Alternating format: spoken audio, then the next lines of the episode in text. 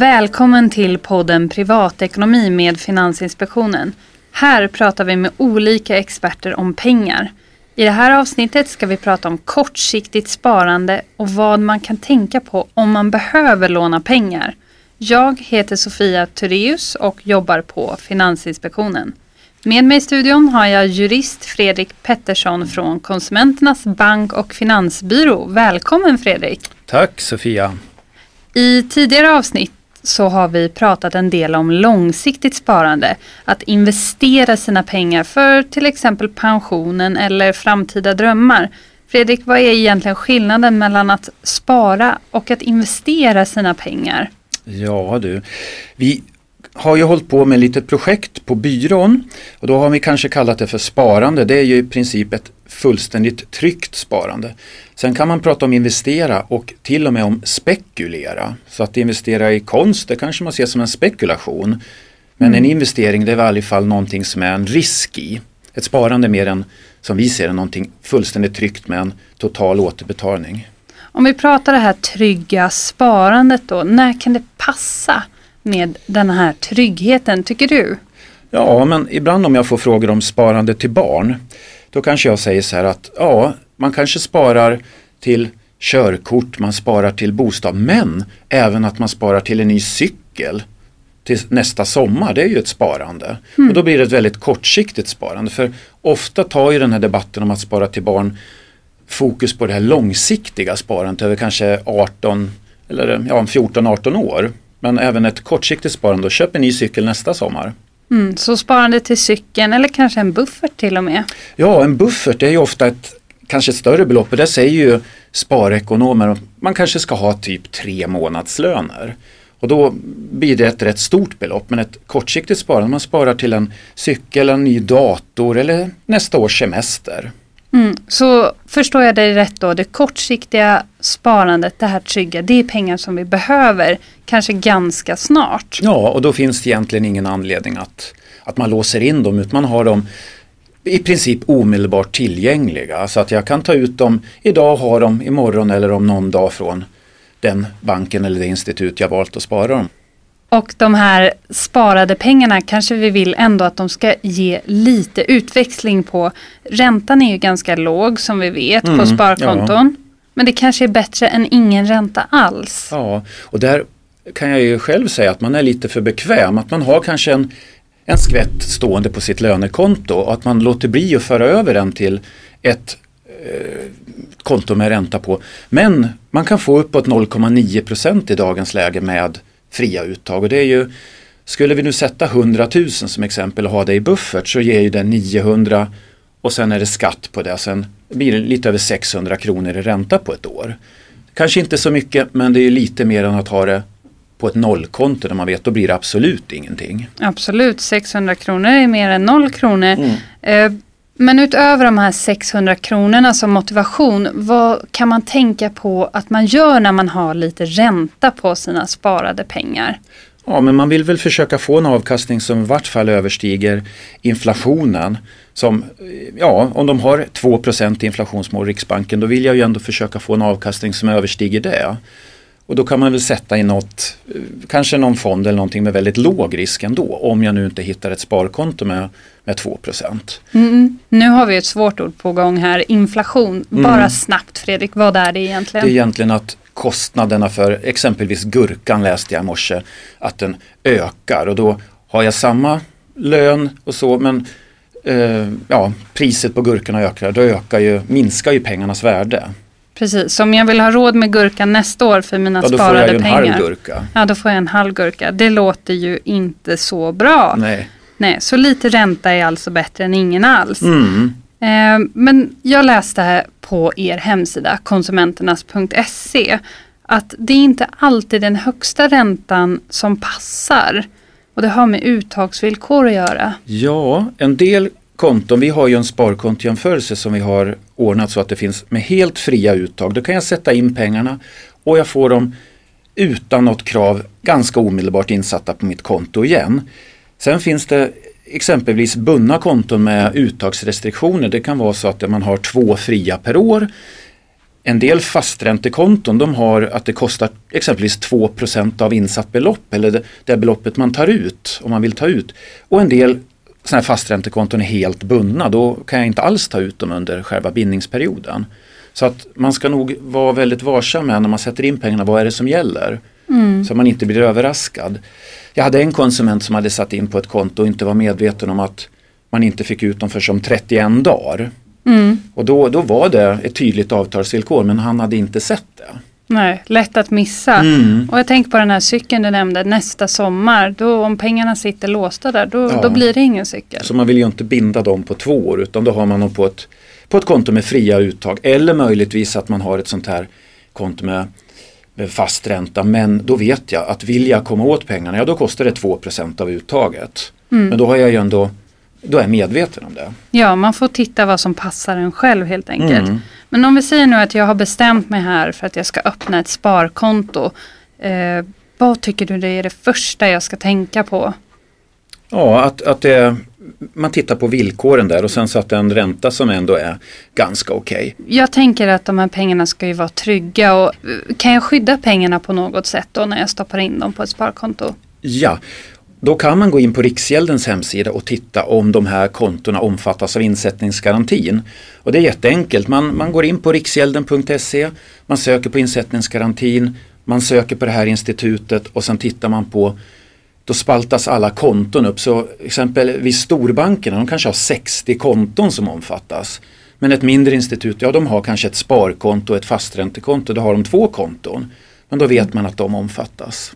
Och då är skyddet upp till 950 000 kronor per kontohavare. Så är man två kontohavare, ja då har man ett skydd upp till 1,9 miljoner. Och det här gäller ju då per institut. Mm. Så att jag hade en man som hade fått en utbetalning från obligationer, riksgäldsobligationerna som hade avslutats. Så han hade fått en utbetalning på 16 miljoner. Så i princip behöver han då sätta in pengar på 16 olika institut för att vara helt trygg.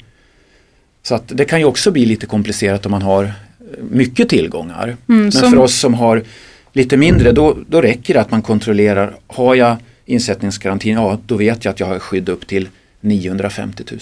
Mm. Så mer pengar än så, kanske flera konton?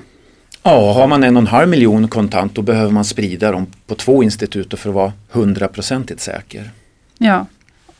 Och om vi leker med tanken att jag har köpt ett hus det kanske också rör sig om väldigt mycket pengar. Mm. Ska jag då behöva sätta in dem på väldigt många olika institut eller finns det speciella regler? Det kanske är tillfälligt som jag har sådär mm. mycket pengar. Så om man, vi säger nu att man säljer ett hus och köpeskillingen är 5 miljoner eller 10 miljoner, vi kan ha ett olika belopp. Då finns det ett tilläggsbelopp numera som gäller i 12 månader och det är på 5 miljoner. Så att om man säljer en bostadsrättsföreningen, en villa, det finns andra undantag också, eh, försäkringsutbetalningar och liknande, då har man ett större skydd än insättningsgarantin.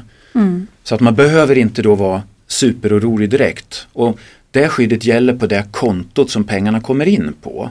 Så flyttar man det mellan olika konton då upphör nog skyddet utan det är på det kontot som ska man säga, försäljningslikviden hamnar på och sen har jag då ett extra skydd under 12 månader. Det är ju jättebra. Mm.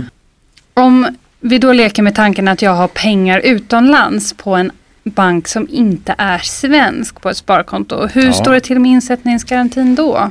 Då är det ju så att insättningsgarantin bygger på ett EU-direktiv och det är 100 000 euro. I Sverige valde vi 2015 att fastställa en eurokurs mot kronan på 9,35 och sen rundade vi av den till 9,50.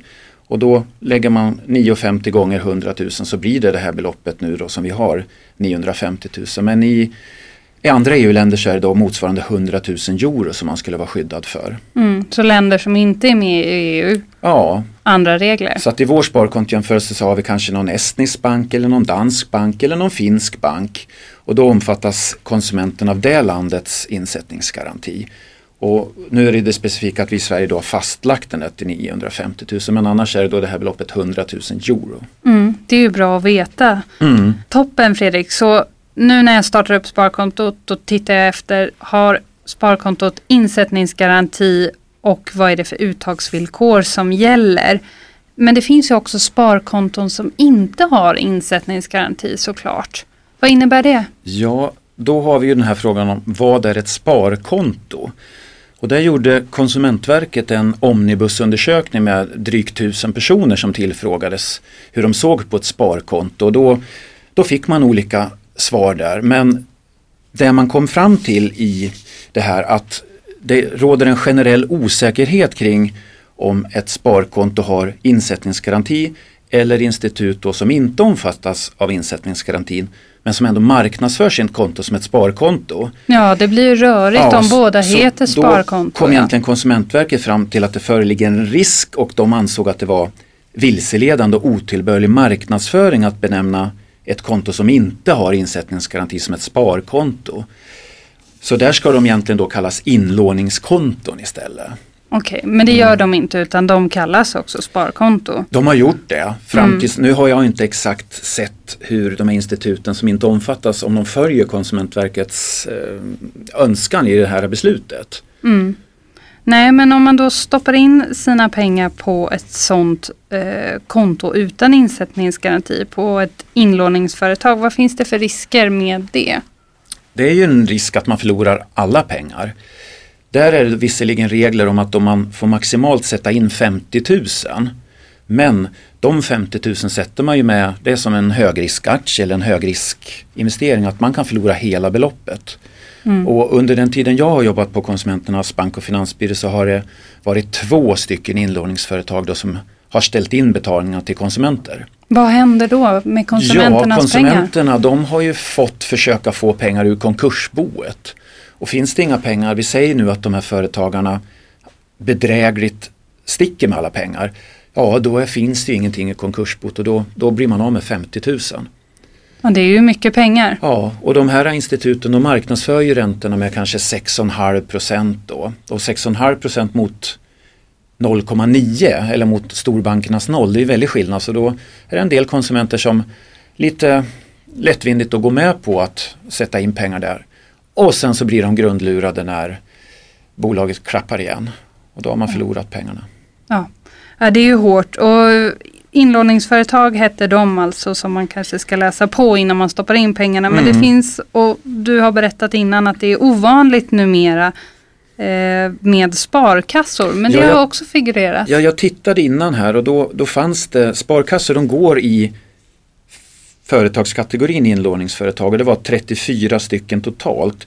Men det var ungefär 10 stycken då som var inlåningsföretag och sen finns det en lite drygt 20 sparkassor men de som lever kvar det är dels från kooperativet och sen dels är det olika bostadsbolag som har att man bosparar på något sätt i den här sparkassorna. Så att I övrigt så finns det inte så jättemånga men jag har varit med om att det var en sparkassa som inte ens var eh, registrerad som gick omkull. Mm. Och det var, var ett eh, lärarfackförbund som hade arbetat med den där sparkassan från början och då vet jag att konsumenter hade förlorat flera hundratusen som de hade sparat då under om de har jobbat som lärare i 20, 30, 40 år. Så ja. Men då, de vart av med ett par hundratusen, några stycken. Det finns ju en viss risk i de här äh, inlåningsföretag och sparkassor. Går den omkull så då förlorar man pengarna. Mm. Så insättningsgarantin är viktig. Ja, det tycker jag. Jo, när vi promenerar omkring på stan eller åker lite buss eller när man kommer hem och öppnar ett kuvert då är det ganska ofta ett erbjudande om att ta lån. Ja. Ja, och det är ju supervanligt och man får ju nästan ha solglasögonen på sig för att undvika de här låneerbjudandena. Vad tycker du är det första man ska tänka på innan man ens knappt har börjat fundera på att ta ett lån? Då tycker jag ändå att man måste fundera på, behöver jag det här lånet?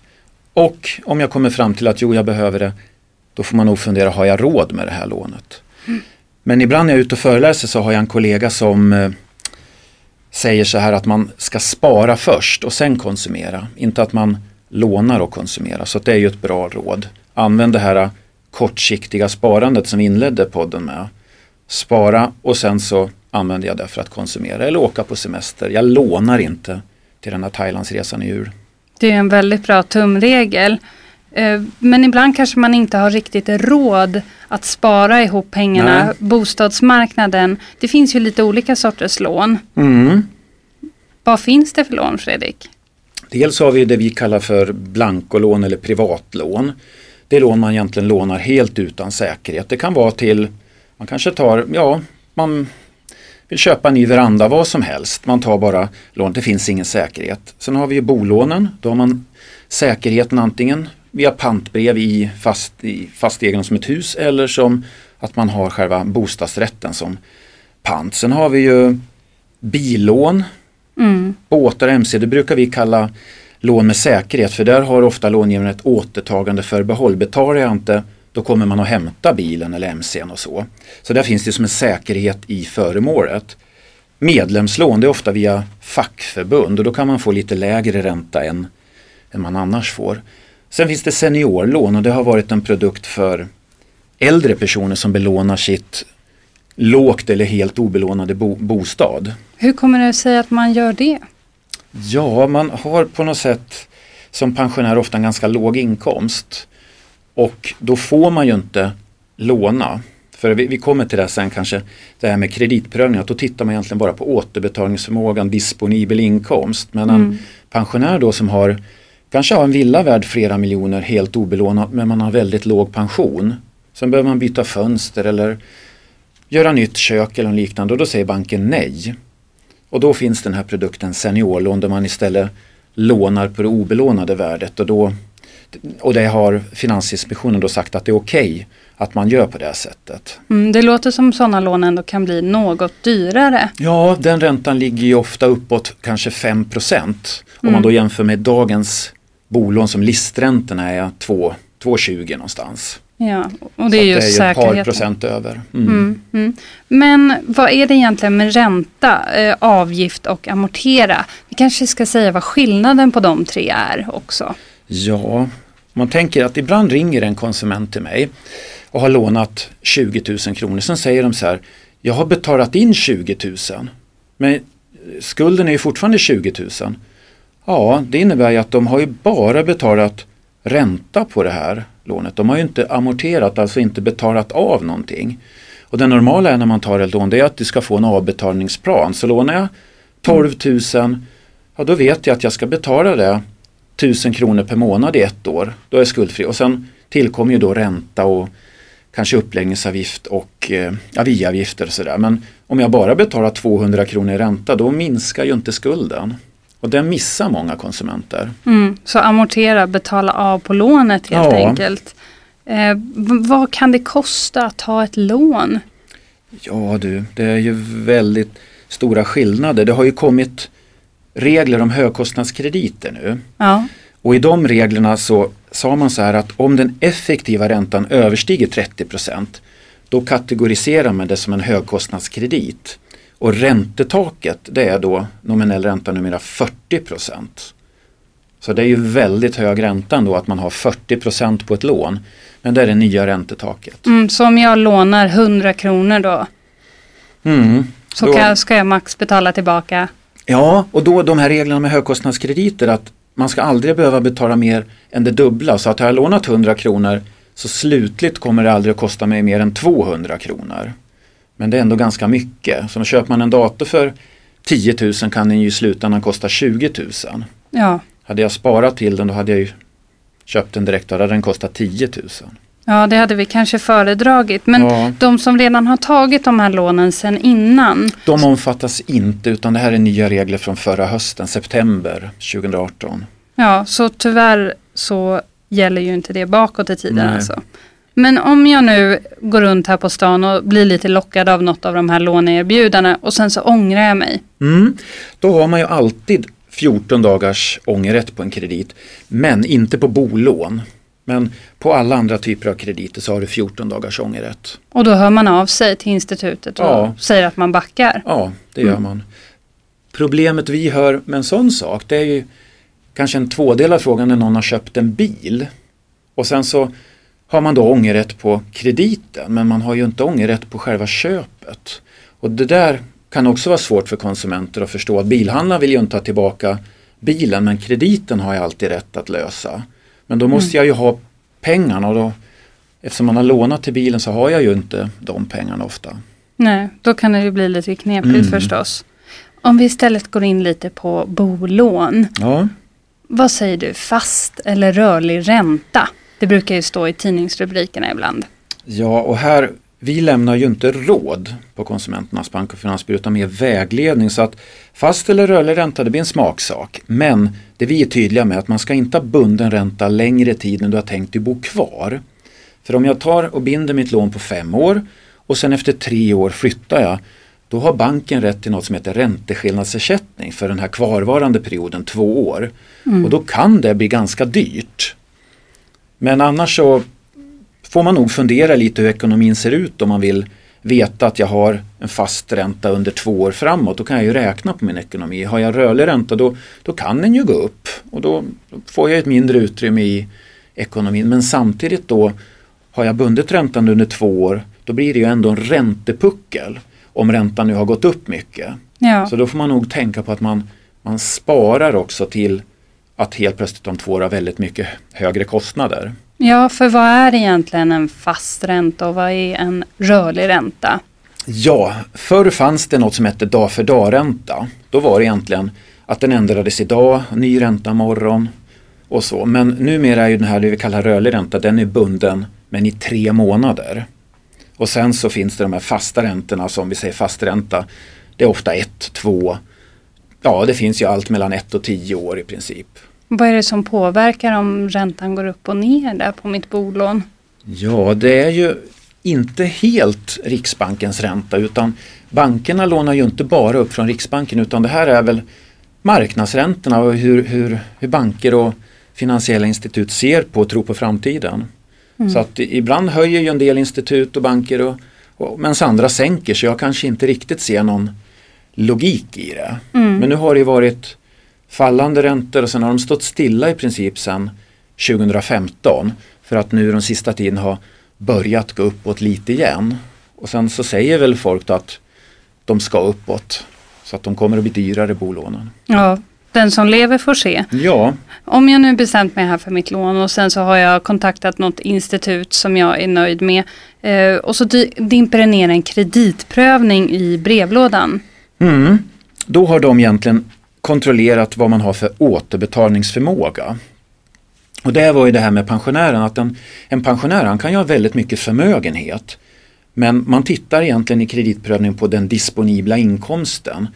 Så att har man en bra inkomst då får man låna mer. Har man en lägre inkomst då får man låna mindre. Mm. Lite krast så. Om det dimper ner en kreditprövning i brevlådan utan att jag hade tänkt ta lån, vad ska jag ja, fundera på då? Då skulle man nog kanske kunna fundera på om det är något bedrägeri eller någonting annat. För att eh, egentligen ska det ju bara ske en kreditprövning av någon som har ett pågående ärende eller har ett syfte med den. Så att jag kan ju inte bara ta en kreditprövning på dig. Nej. Det är ju inte okej okay, utan skulle jag få en kreditprövning då skulle man kunna misstänka något ja, identitetskapningen och sånt där. Så då kan det nog vara bra att undersöka det. Att någon skulle vilja ta ett lån i mitt namn? Ja, eller försökt eh, skaffa någonting eller handla på faktura eller något sånt där. Ja. För om jag vet att jag har gjort en låneansökan då vet jag ju att det kommer att förmodligen att komma en, en kopia på en kreditprövning hem till mig. Men skulle jag få den utan att ha gjort det då, då får jag nog fundera lite. Mm, dra öronen ja. åt sig. Förutom lån och sparande på sparkonto har de flesta av oss ganska mycket med banken att göra.